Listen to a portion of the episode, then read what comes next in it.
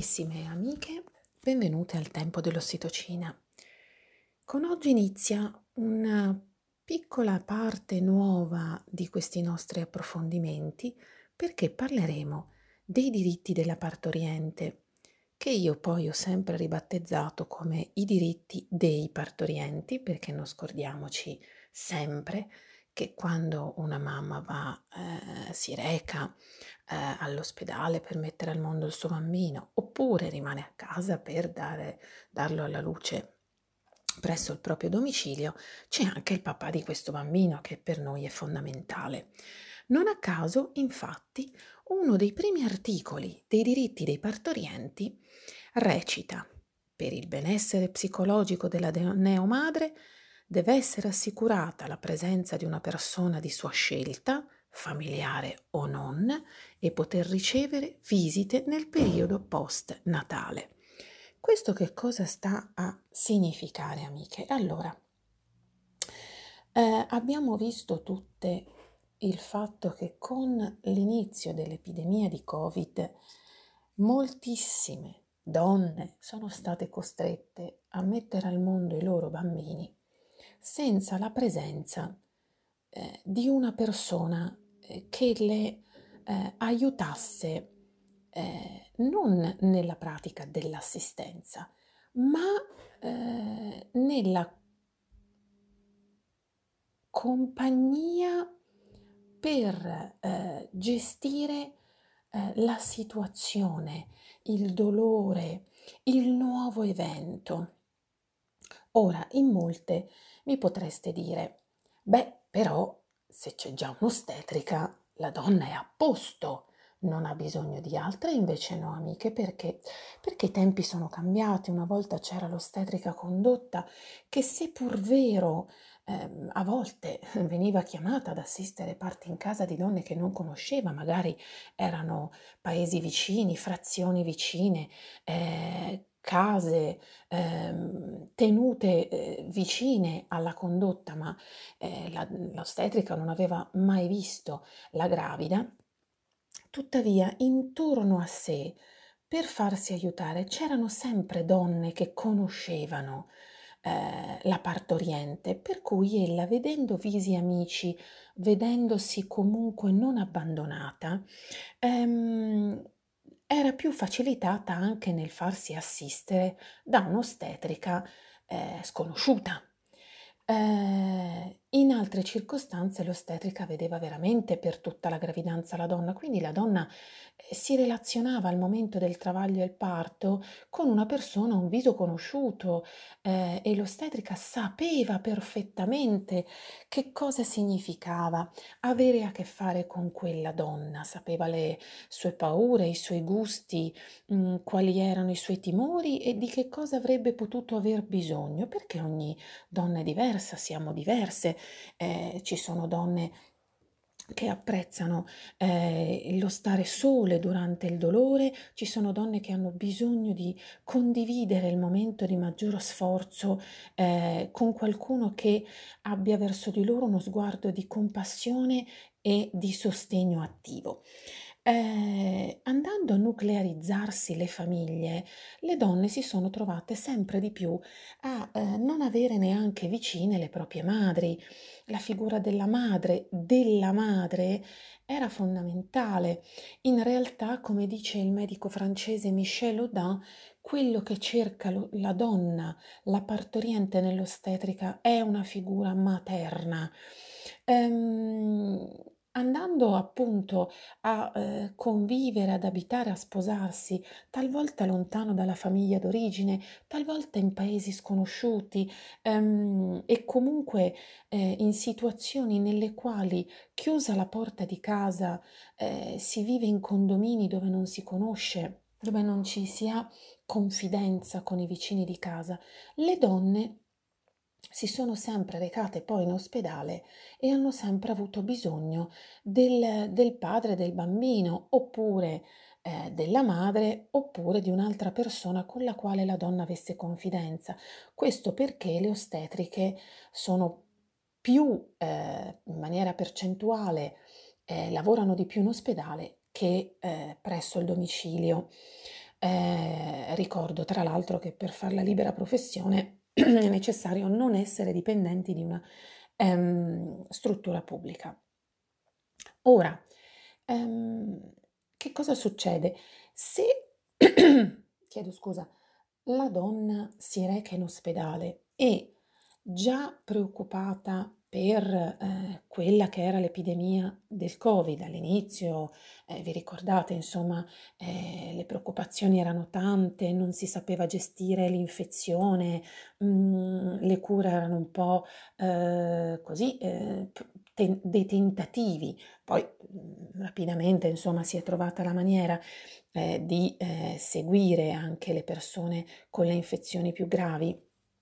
Ecco, mhmm, già preoccupate per questa situazione, ehm,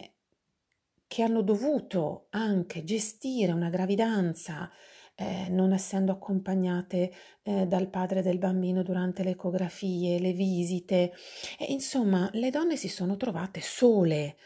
Ehm, certo, ehm, il mio ehm, il mio sostegno e il mio applauso veramente vanno nei verso eh, i confronti delle tante, tante, tante colleghe ostetriche che negli ospedali hanno tentato, nonostante l'essere bardate eh, di mascherine, guanti, eh, sovraccamici pesanti per gestire un travaglio in parto.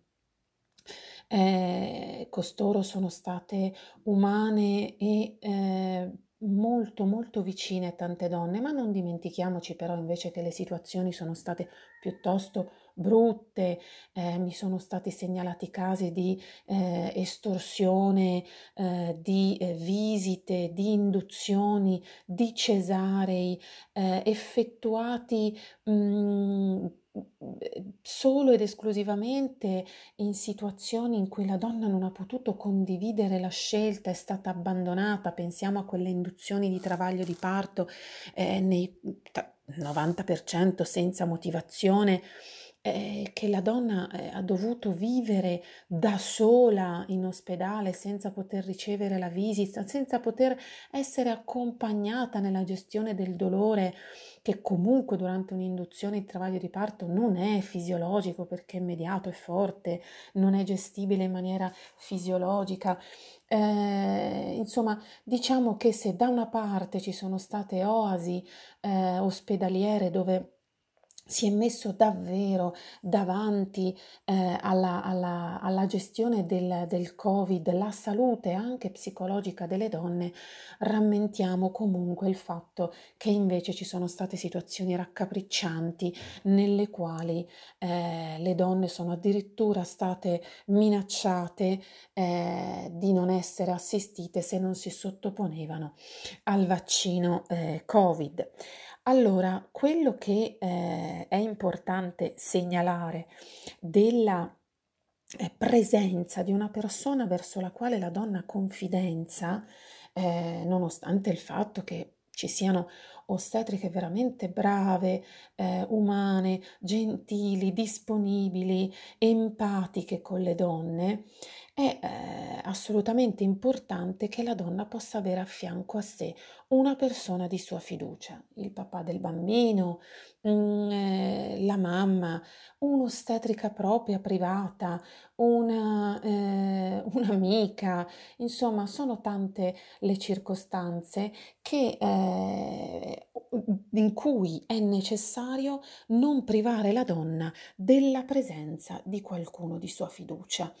e il primo assolutamente fondamentale articolo dei diritti dei partorienti è proprio questo. Fondamentale è anche la presenza nel postparto, perché un travaglio in parto possono rimanere fisiologici, ma anche nel parto fisiologico. Un primo bambino che viene al mondo eh, va gestito, va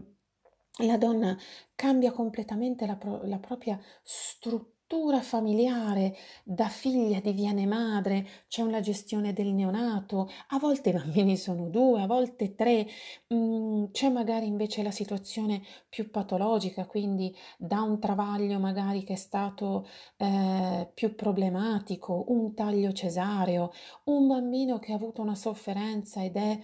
in terapia intensiva, ma anche un pretermine. Insomma, sono tante le situazioni nelle quali le mamme devono condividere con qualcuno delle, quali, eh, del quale fidarsi, del, eh, che stia con, eh, con loro nella gestione di un neonato nel postparto. Ecco.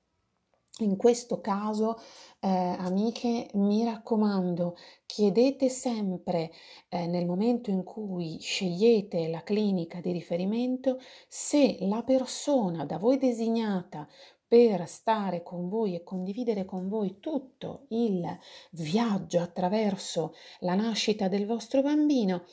eh, può stare con voi. Addirittura ci sono ospedali illuminati dove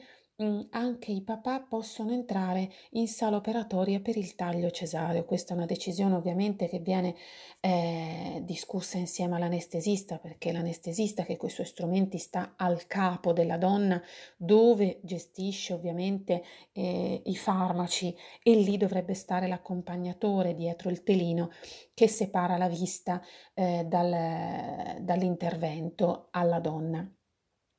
Però nel momento in cui, eh, diciamo così, il cesareo non è d'urgenza, non è d'emergenza, quindi non è in pericolo la vita del bambino e della donna, anche per il cesareo il papà del nascituro dovrebbe poter vivere questo momento, anche per tenere il bambino vicino alla mamma una volta che è nato, perché la mamma ha eh, ovviamente le braccia occupate talvolta dal bracciale del, eh, dello sfigmomanometro per misurare la pressione sia da flebo. Ecco, mi raccomando amiche, informatevi di questo, il diritto della donna è quello di andare a mettere al mondo di mettere al mondo il proprio bambino con a fianco una persona da lei designata.